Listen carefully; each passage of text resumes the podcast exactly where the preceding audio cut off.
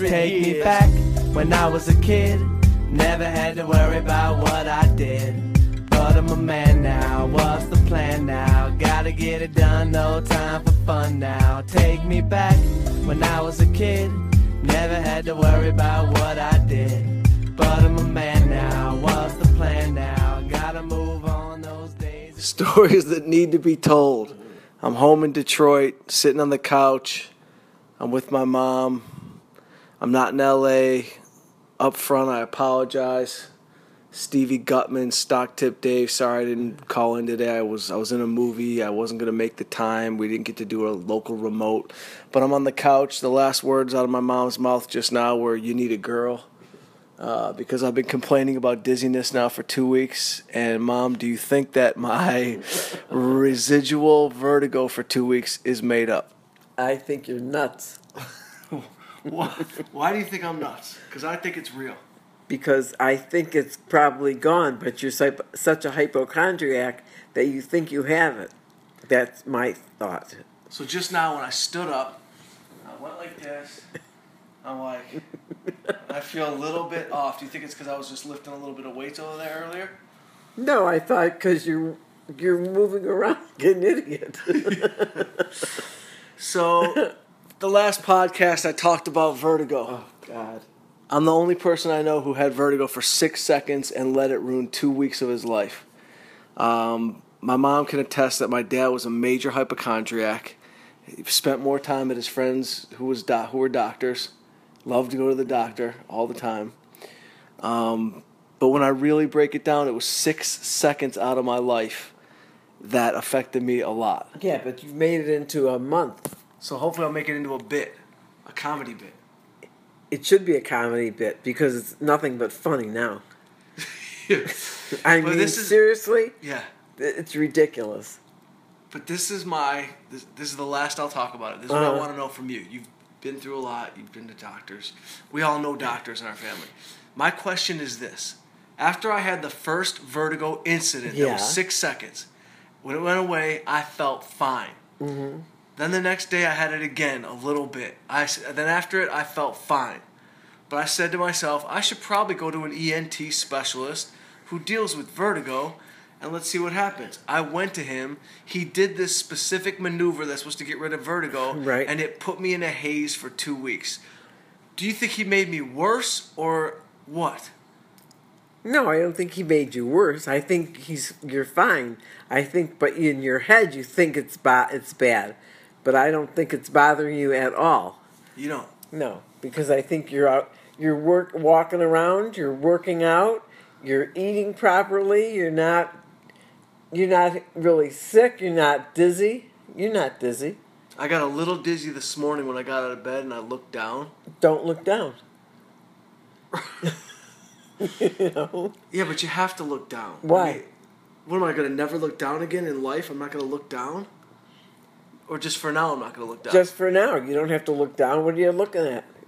Your feet? Yeah, I was like waiting to see if I would get dizzy, and I. It's a blood pressure thing. Anyway, the bottom line Oh is my God. the bottom line is I think I'm fine. I don't like that I complain this much. It's driving everybody around me crazy. I'm, you know, You need I- a girlfriend. You need somebody to take up your time. someone to take up my time and complain to, and Right. take care of me.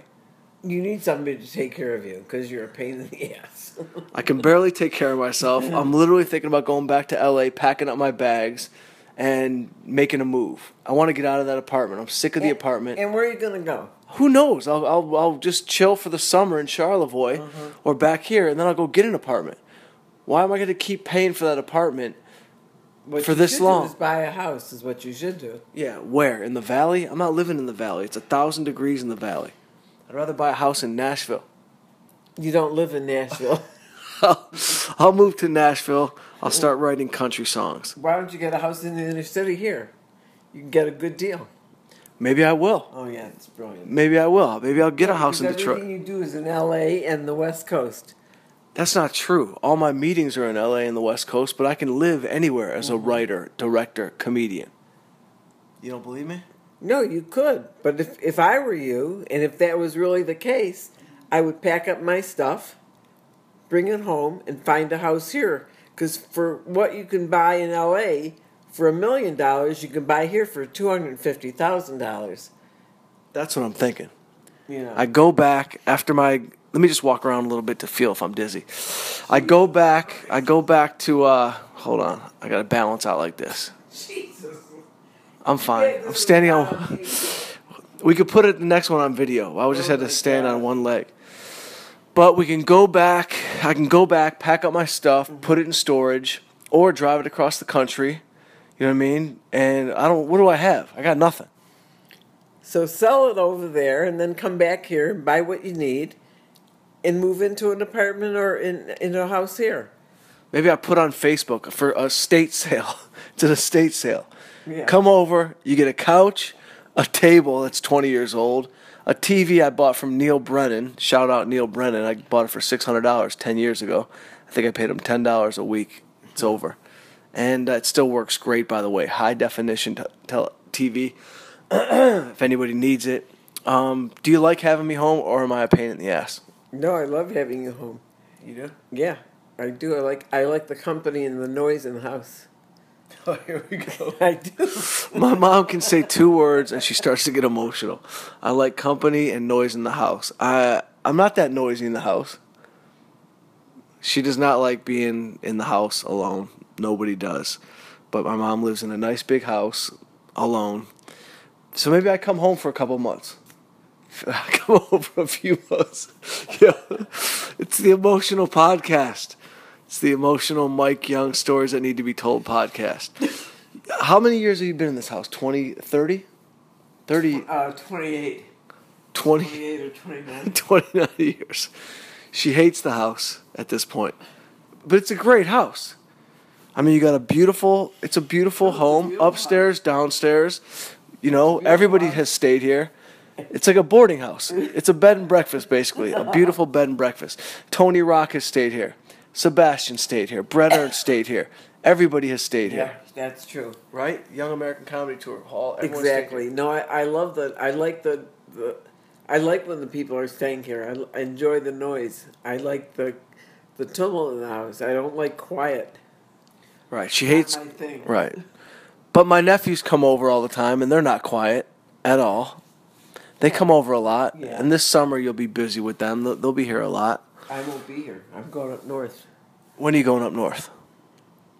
I am hoping to get up there at the end of June and stay until the end of at least August. That's my plan. I think you could. I mean, that's just you should just do that. I mean, you don't That need my plan. I just uh, you to know? somebody to drive me up there. That's all. right. So we'll get someone to drive you up, and you definitely don't want to stay on the first floor. You want to No. be. You want to go up to your room. Yeah, I can walk upstairs. Right. Not exactly an invalid. Right. It's been a crazy year. Yeah, it's been a shitty, a shitty year. It's been a the- shitty year. to say the least. But we're here, so We're here, and we're good. right, and I'm getting better by the minute, so I cannot complain. I try I to- do is get on the beach and enjoy myself. Exactly. I tell my mom doesn't have a lot of patience. You just don't. That's No. just your thing. Uh-huh.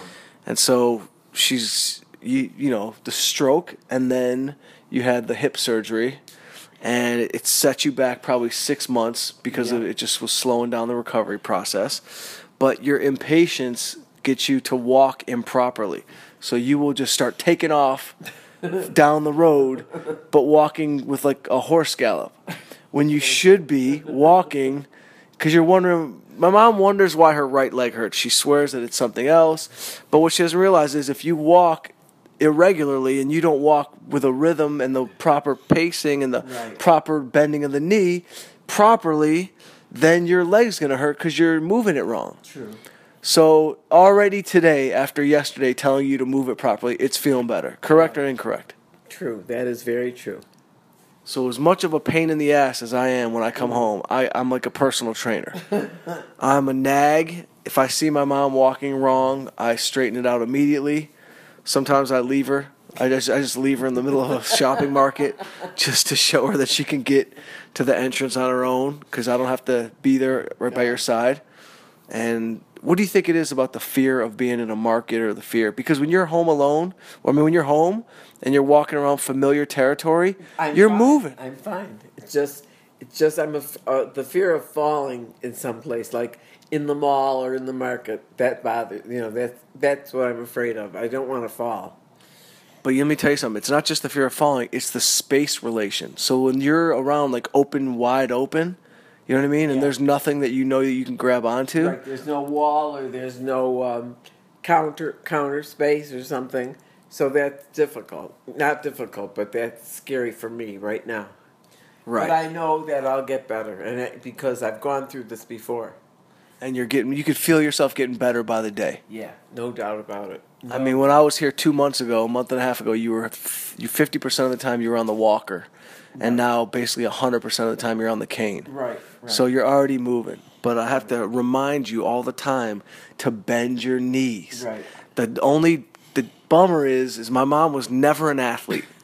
we me and my brother are both athletes. We both played ball growing up. We both my brother played college football. My dad played college football. He was all city athlete. Everyone who comes around Detroit who re- remembers dad is always like your dad was the best athlete. right. There's never been anybody that walked up and said, "Wow, your mom." There's never been anybody that walked up and said, "Your mom's a phenomenal athlete."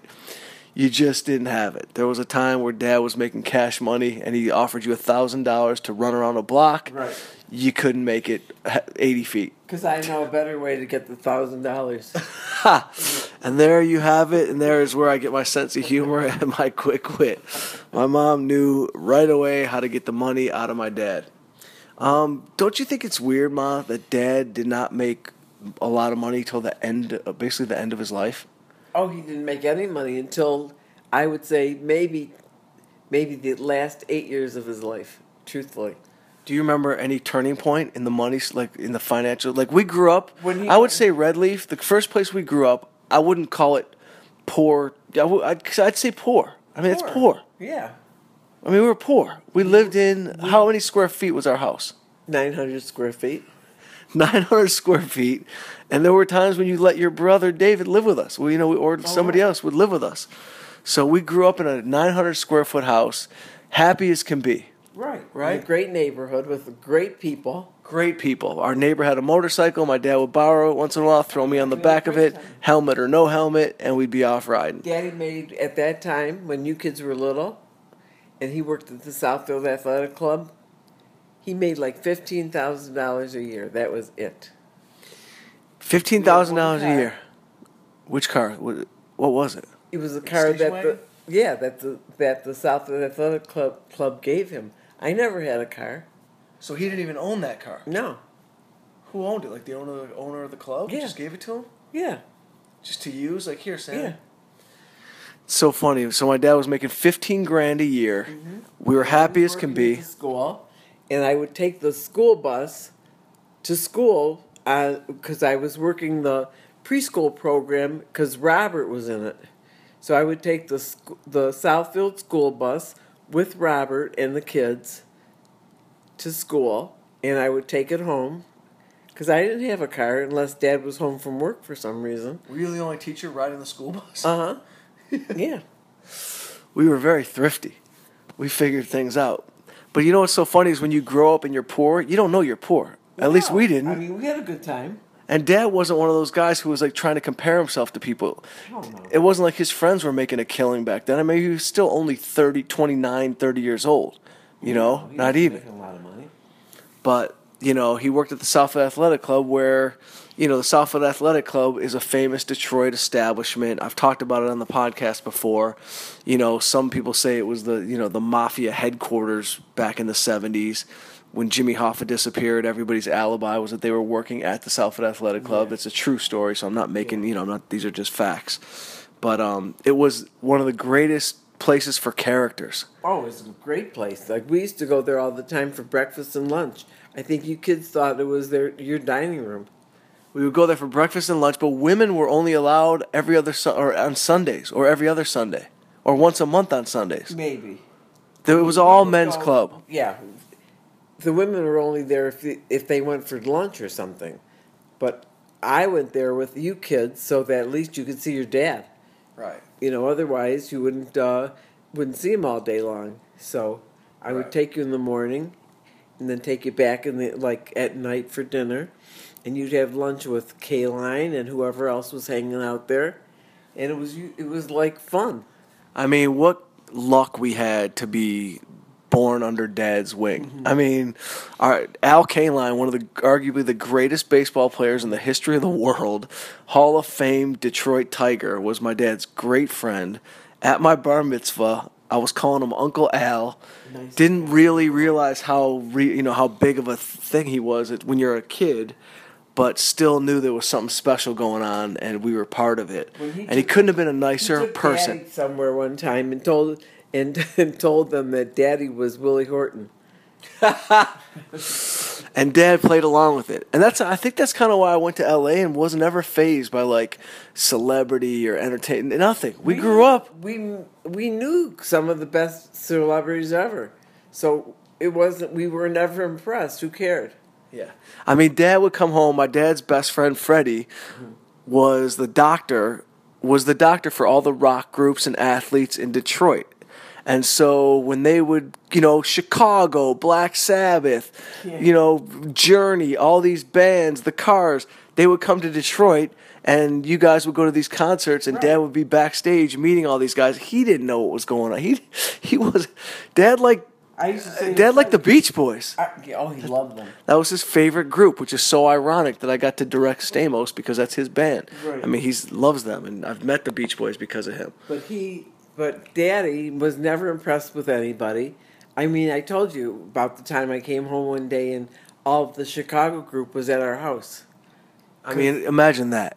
Yeah, they were all at the house because a dad and Freddie had played racquetball with them, and that night we were going to the concert, and it was so fun. And we sat in the front in the front row. Usually we sat in the dressing room, and I would say to Freddie, "Can we sit in the front row or in the, in front of the stage instead of back the backstage?" So you can at least enjoy the show. Yeah, you know.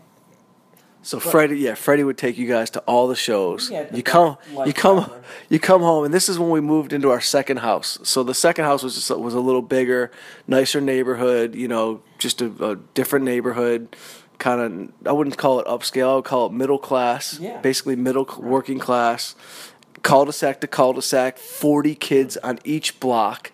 So imagine cul-de-sac to cul-de-sac, and then that same design is going for seven streets down. Yeah. I mean, we, there had to be a, there are hundreds of kids in the The neighborhood. elementary school is right there. You know, you kids walked two blocks and you were at the elementary school, which was like the hub of the neighborhood. And they had a summer program where kids, instead of going to camp, they had a summer program that they ran. And they had, um, what's it called? Parks and Rec. Parks and Recreation, but they had like the Olympics for Parks and Rec. And it was awesome. I was in the newspaper every year, softball throw. Uh, Parks and Recreation, Southfield, we had our own little team, and every year, you know, you had to try out, and so you had all these cool events: the softball throw, pitch hit and run, the fifty-yard dash, pull-ups. Rob won the gold medal in pull-ups. My brother could do literally like fifty legitimate pull-ups when he was like ten years old. He was Bam Bam. He was the strongest kid in the neighborhood, and we were super lucky. We had uh, my first major crush, Naomi Wax. Oh my God, she was tan. She was stunning, amazing skin. She rolled up her sleeves every time. She always had her sleeves rolled up, and she would just sit on the bike rack. I'd be talking to her, trying to impress her, throw a softball behind her. But that was the best way you could grow up. There was no summer camp for us at that time. You know, the, it was You pre. had- You kids, didn't- I, did you even go? Oh, you went one time. One, One year I went to summer camp, and that was the end of it. Right. Right. Yeah, and then Robert went a couple years. He went to Tamakwa. But then when he went to Tamarack, he threatened to walk down the freeway. Right. He said, "Me and Mike Raskin will be walking on 75 if you don't hear from us." Right. My brother writes a letter home, which pa- throws me into a panic because one of his bunkmates or whatever sees a letter. My mom gets a letter, says, "If you love me, I'll be walking south down I seventy five, and I'll be with Mike Raskin. I hate this place. I hate camp. I don't like the people. The food's terrible." And I remember I didn't like Camp Tamarack too much either, even though we had a great time with like Jason Cooper went, I think Kovan went, uh, Debbie, I can't remember, Jill Sherman went. um, Shelly Budman, God, like a bunch of really great people. But I didn't really get along with the counselor. I had a little bit of an authority problem. Oh, what a shock. And I remember the counselors, he, he kept calling me spongehead, like I was an airhead. And I remember like feeling like this guy's like calling me stupid as a kid, but really, meanwhile, I'm sitting there thinking this guy's an idiot. And I can't remember who he was, but like we got in like a physical altercation. I was 12 years old, getting body slammed. Scott LaBelle came to camp. Yes, he did because I did his laundry.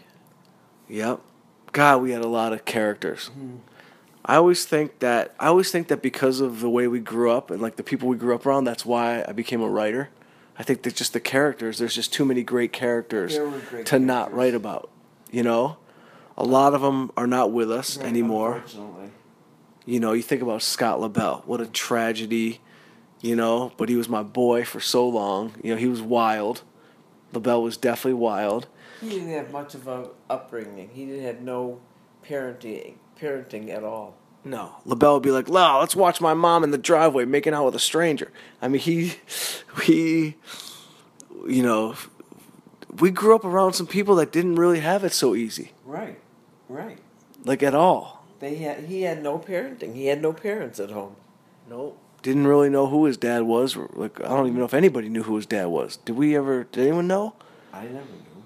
Right. No one knew who his dad was, but he grew up in a decent enough neighborhood to where like the the neighbor, the the kids were his family. Right.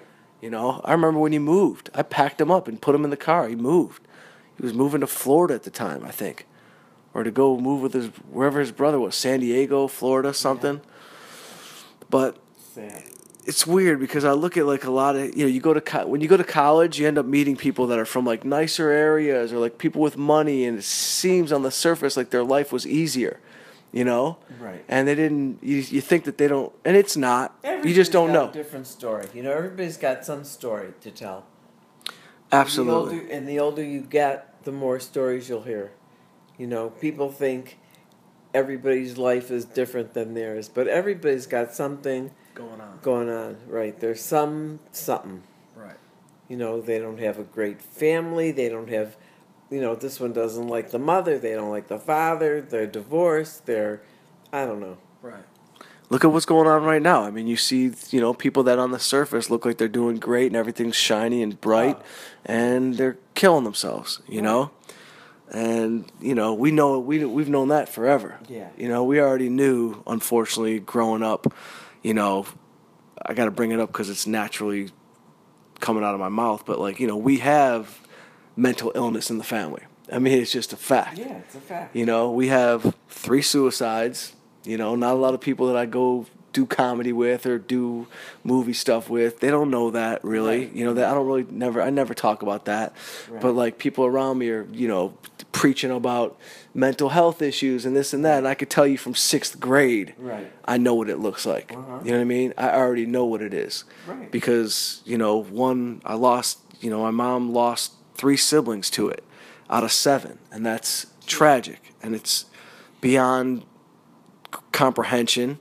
But my one uncle jumped off a bridge, and my other uncle and my other and my aunt, they they killed themselves. They shot themselves, and it's just, you know, if I'm gonna do a podcast and be honest while it's coming out, I might as well be honest about it and say, talk the real. The problem is nobody talks about mental illness. It's sort of like it's like a it's a worse than cancer because at least cancer you can kind of see and and and treat it and know people people don't talk about mental illness because they don't want they don't get treated for it. and they think it's a stigma. They, Yeah, they think it's a horrible thing that you know. God forbid you're not normal, whatever normal is. You know, Right. It's funny because back in the day, I knew normal wasn't. There was no normal. That nobody's normal. nobody's normal. You know, We're like nobody's normal. Everybody's nuts. You know, and we saw it firsthand in our family, and it scared the shit out of me. Hmm. And I remember, Just some people are nut, nuttier than others. That's all. yeah, and you try to find a way to like find some light at the end of the tunnel, Yeah. but like Gotta find some funny. We're, I'm trying to find the funny. I have yet to ever write a joke. I don't have no bits about any of that. Like I just don't have any. There's nothing funny about it. I mean, it's pathetically. It's horrible. I mean, Right. that that's a phone call you don't ever want to get again, ever in your life. No. but but uh, you know, as a comedian, I'm trying to find like where is the nugget of light? You know, is it even okay to you know find funny nuggets and you know talk about you know one of our uncles coming over and threatening dad and you know what I mean when he was having delusions. You know, is there any light in that? Like, is there, is there anything comedy can do to even brighten it up? Maybe only if it's not going to come out right now. I can tell you that. When I sit with Mark, when I sit with Mark Snover, Yeah. we can have that banter that's so funny that we kind of speak each other's language. Well, yeah, but that's family, and that's you know. But I'm saying it'll come out with Mark in Yeah. more of a stand-up type of way. Right, like Mark and I'll be like, "Yo, we were both terrified." You know what I Well, mean? he yeah, was roaming the neighborhood. We didn't know whose house he was coming to. That's that's in the confines of your house that you're talking about. You know, I wouldn't talk about it on stage because, it, you know, it, it's so tragic. it is. You know, there's nothing funny about it. Right. The only I saw this comedy bit one time that reminded me of something like like our family, but it wasn't our family. But Mario Joyner, the guy he used to open for Seinfeld, Yeah. I'll never forget. Like 20 years ago, I saw him do a bit about like his brother that was a troublemaker who was always in and out of jail, and he just said to the audience, matter of factly.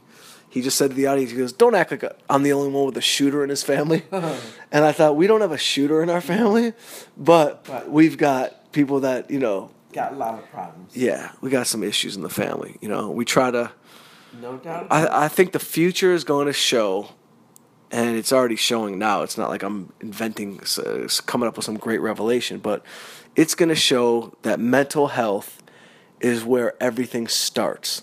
And I think, a- and if you don't get your mental health straight, it can it will affect your physical, Of course. which we know it does already. I mean, I could tell you the smallest shit. Like if like I remember when I was dating Liz, right? And I remember she was talking so much about getting married. And for like 3 weeks straight, my stomach hurt. Just and a nervous stomach And was you a probably still have a stomach ache. yeah. If, well, no, I, I I am absolutely a hypochondriac No kidding. and it's it's something that's not good, and I I I have high level anxiety about it because it's like when I was in college and I had a panic attack. Remember?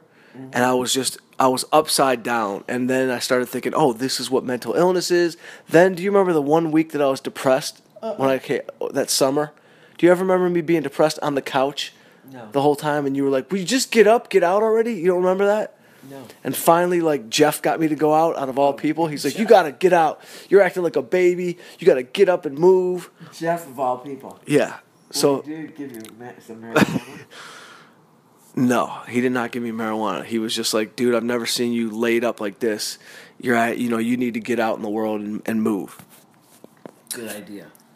It's amazing how physical movement does get your head i- Well, in yeah. a different place. You know. Even though when I lifted the weights earlier, I thought maybe I was getting lightheaded, but that's a blood pressure situation.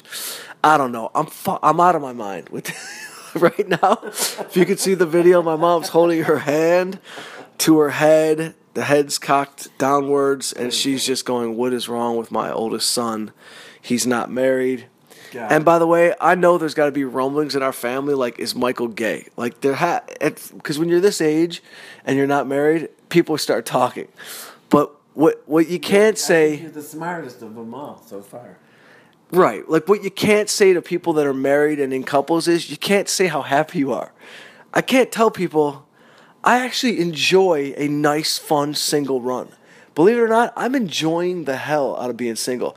Do I want to settle down and have a family? I do. Do I hear from Uncle Sam all the time about what an oh, immature person I am? Be, he would be the last person I would listen to. Exactly. So my point is, is that I'm good.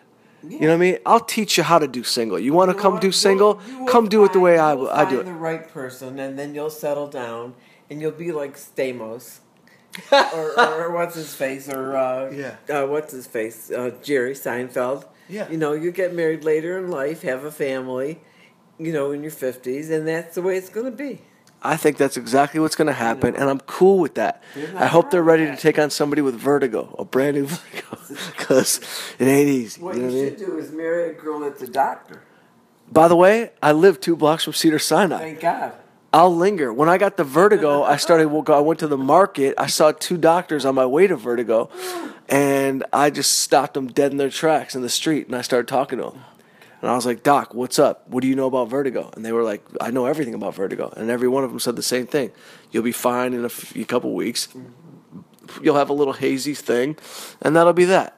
But anyway, I'm beyond. I'm past that. I don't even care anymore. Oh, I'm just wondering, can I dive in the water? Like if I go to Jesse's, can I dive in the water? Can I like do all that stuff? Try it, and if you don't, you don't. I mean, if if, if it's a problem, you'll know.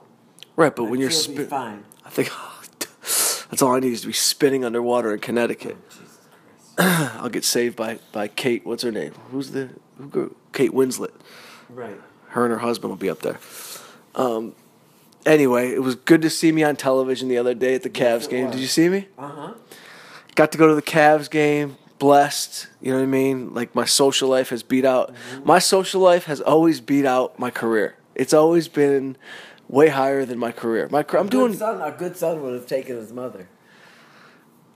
This is where you don't get it. There, there's literally zero percent chance I can get you on an airplane, on the on the private plane. I would bet. I would bet if you asked Dan, he'd say, "Come on, bring your mom."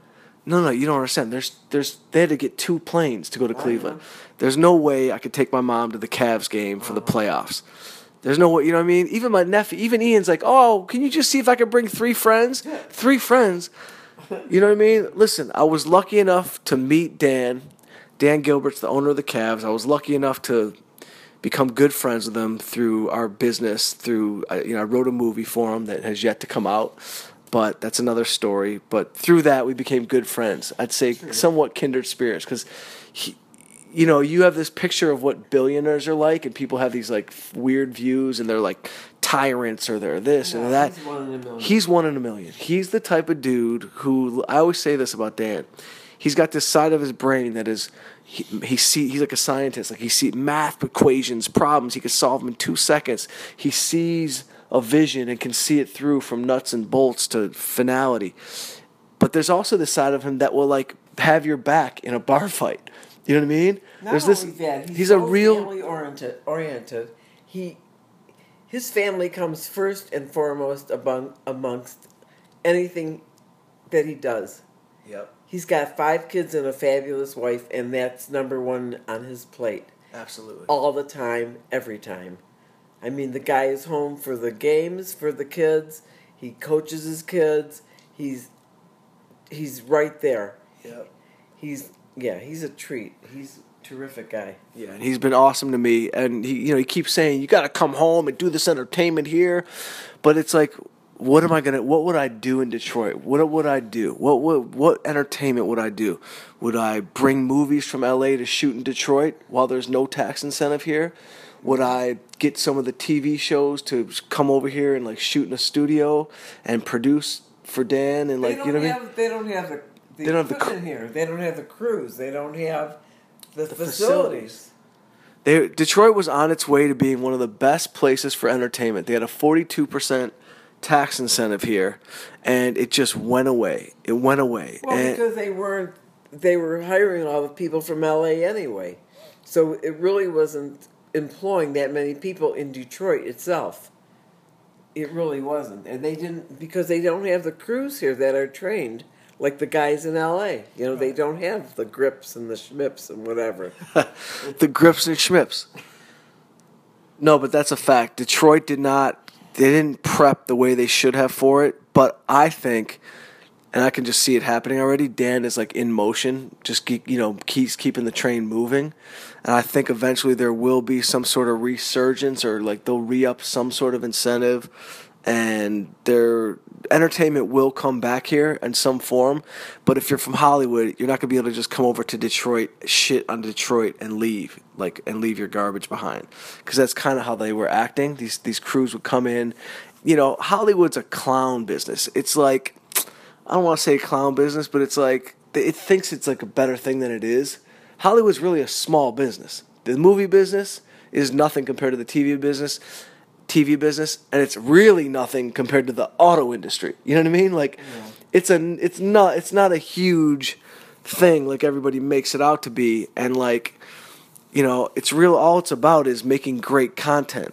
So in my mind, it's like if we can in, in a dream world, we have an, another Motown coming out of Detroit. You know what I mean? We use the talent that's already here.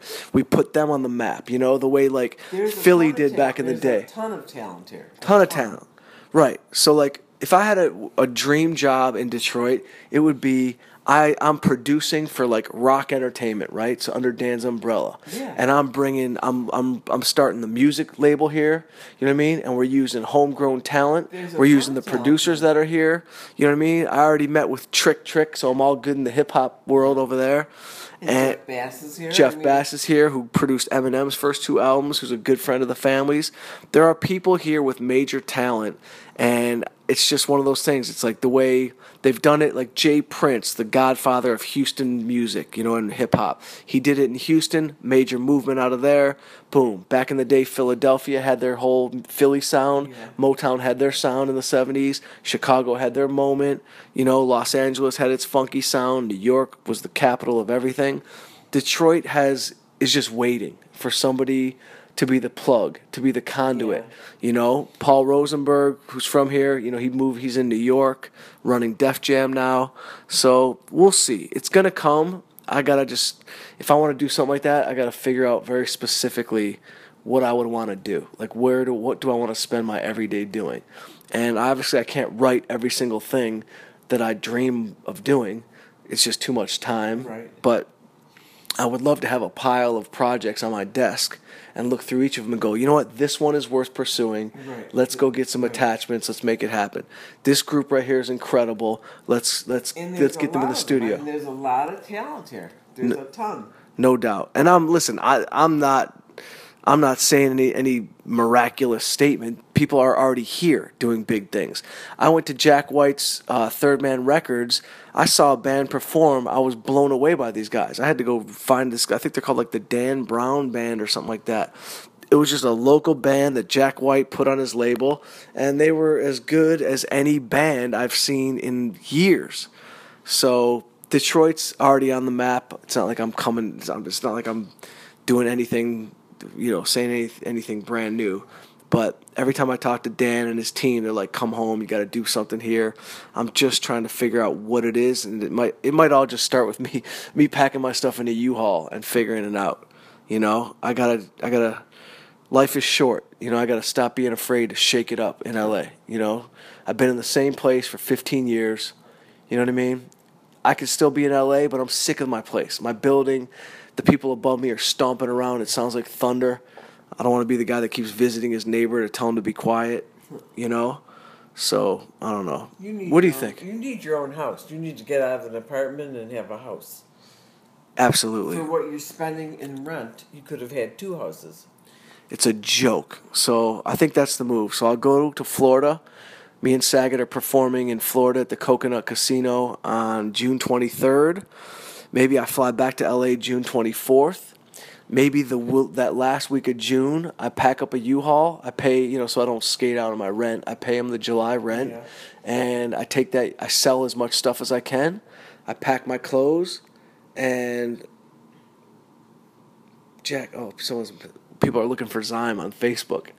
Somebody just hit me on Facebook looking for Zyme. I just saw it. Um, Where is he? he's in Florida, living in Florida. I'll bring him to the Coconut Casino. Bring the whole house down. He's a great character. How is he? I think he's doing good. He's in like mortgages or something. My buddy Zyme is an inspira He's one of the characters in my act. When I say you got that friend that drinks and gets emotional, yeah, I do. I'm basically just imitating Zyme, and he's one of the guys who everybody has a guy in high school or that they know who's funnier than basically any comedian they've ever seen. In, but it's just in the street he's funny, or in the classroom he's funny, or in a living room he's funny. Like I'm not my funniest friend. You know what I mean? Zyme is one of the funniest people, and like you can't be funny without being smart. And he was one of those dudes who would like he'd put a buck, he'd put the garbage pail next to him in class, spit tobacco into the garbage can, and just get an A on the geography test without barely studying. You know, he just he's got a great mind, and uh, you know I just don't know what he's. pickled by now. My mom's great for one-liners. Great for one-liners. Um, yeah, we've been talking for forty minutes. oh my god. What are you playing? Words with friends? No, I'm listening. I'm looking at a, a A text. Oh, my mom's texting. She spends a lot of time on her phone these Oh, days. yeah, right. You spend a good amount of time on your No, I phone. don't. Uh, you're looking at your phone a lot. This summer, I'm going to come back, go to Charlevoix, spend some time up there, get some writing done. The plan is to write two or three single mic episodes, and I'm talking to some people here that I want. You know, I want to raise a little bit of money, and I want I want to shoot three episodes or two episodes. Rappaport's going to be in it. Stamos is going to cameo in it. Connolly's going to direct it. Oh. If I want Doug to be a producer on it, he'll put his name on it. So, you know, we're not raising a ton of money. It's just a little bit, but I'd, I'd rather have like a couple, only a couple partners as opposed to like 10 people putting 10 grand up. You know, I don't want that. I want one person putting up the dough. So I got a few meetings lined up. We'll see How who it's going to be. How much money do you have to put up? 100,000. 100,000. You think that's a lot? No. I think I think I'm four questions away from getting it. Like four people. I'll go to four people. Somebody will say yes, and You don't even have to go to four people. I'll go to one person, two people. Go right here on the couch. Right? yeah. My mom's producing single mic. She just gave me a hundred thousand. Stock market's killing it. My dad left a shoebox with Mm-hmm. A hundred thousand in it. That's long gone. Do you know that I had no idea that there was ever a shoebox in our house of cash? Did you? No. Always? No. What do you mean no? No. Yes or no? Not that I know of. What do you mean? You didn't know there was a shoebox full of money. No, did? I'm talking about I'm talking about right when dad passed away I saw the shoebox. oh. Back in the day. You didn't know there was a shoebox. No, there was cash. I know there was cash. No, I knew there was cash in a sock drawer. Every now and then I'd slip a hundred. But I mean, did you know that there was like a bunch of cash? No. You didn't know there was like a bunch of cash. That's how smooth my dad was. He didn't even tell my mom that there was a shoebox full of cash. I saw the shoebox. Well, go find it. it's not there anymore. It's in the bank. It's in the bank. But dad was a my dad was a straight up awesome. He was an amazing. He was like Hedy Lamarr. Yeah. I, I look at Hedy Lamarr. I'm like I thought she was an actress. She made seven inventions and was making money six different ways. And who knows?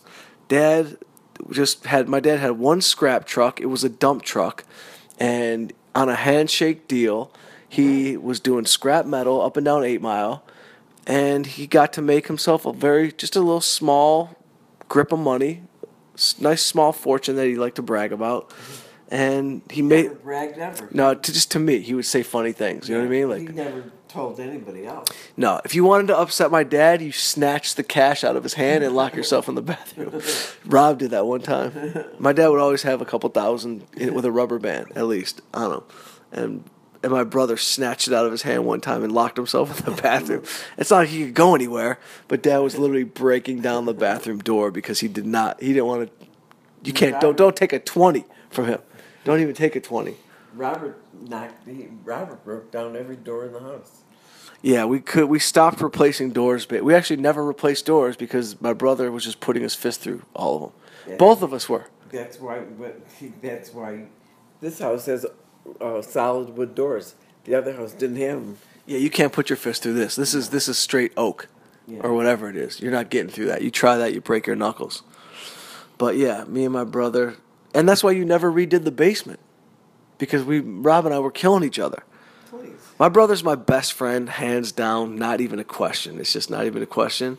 But when we were young, we fought. And by the way, I look at my nephews and they're doing the same thing. Right. It's the same exact thing. So you can't even like you can't there's no cuz you there's no answer for why you fight your brother. Because they just annoy you being in the same room as you. And it could be as little as just a little what are you what's the matter? And next thing you know, it's full blown fisticuffs. And my dad would just send us in the basement. He didn't even say stop. He'd go, You want to kill yourselves? Go go down the basement. Don't bother. Our basement was covered. We had blood on the white walls and black hockey puck marks Right on the walls. on the walls everywhere. And it was basically an amazing ice rink down there. It was great. Mm-hmm. That basement was incredible. Our basement now, this one is triple the size, but if it was ever hardwood floor down there, it would just be Cameron's hockey rink. He'd just be firing No slap shots No doubt. across. But anyway, all right. So that's 45 minutes. That's a good amount of time for a podcast. You did a great job. you did a great job. Anything you want to say to me? Uh, to Are you you. pr- are you proud of me at all, or do, I'm are you super, I'm super, super proud of you. Yeah, are you happy that I chose this profession, or yeah. did it worry you for a while? Be honest. Not really. No, I knew you were going to do fine. No, I never worried about you making a living at it. No, I knew. I, I I'm a firm believer of you should lo- love what you do, and that's how I feel. No matter what you choose in your life, if you love it, then it's not work. And that's exactly true, and it, that's that's why I wrote this bit. I said, everyone's always saying like nobody believed in me and nobody supported what I wanted to do. I had to prove everybody wrong. It's so hard. I'm like, you know what's harder? When people support you and believe in you, that really puts the pressure on you to try to make something of yourself. And I kind No, I of never, I never thought you would not. Gonna, we're not going to make it in this business, ever. I appreciate that, Ma. Thanks. You know? Me either. I never thought I was going to have a big problem for some reason, You which is haven't- so ridiculous You to haven't think. had a big problem. You've No. done very well from the time you moved out there. Yeah, it's very weird. Now that I got to pat myself on the back. I mean, I'd like to thank, you know, I'd like to thank my friends for helping me out, but they really didn't. I mean, yeah, Toby, Toby and I had a couple cool deals together that I probably would not have sold if it wasn't for Toby. Right. You know, but I gotta say, But he didn't write them. no, he, He just loaned your loaned you his name. and his time. Even though Toby would come to the meetings in sweatpants after a, f- a night full of poker, but that's another that's another story for another podcast. Anyway, Mike Young, stories that need to be told. Find me on Instagram at the real Mike Young. Thanks, Ma. My pleasure. Anytime. yeah, she's a great podcast guest. Stock Tip Dave, shout out. Stevie Gutman, you'll be on the next one. Sorry, fellas, that I didn't make it on time. If you're in Florida, June 23rd, Mike Young, Bob Saget, Coconut Casino, Seminole Coconut. We'll see you there. Peace. Take me back when I was a kid. Take me Never back had now. to worry about Oh. what I did. The one, two, But I'm a one, man two. now. What's the Check it out. now? Gotta The get it No sound. time for Getting fun down now. now. Take me back uh, when I was a One, kid. Never had to worry Take about what back, I coming did. back for you. But I'm a man now.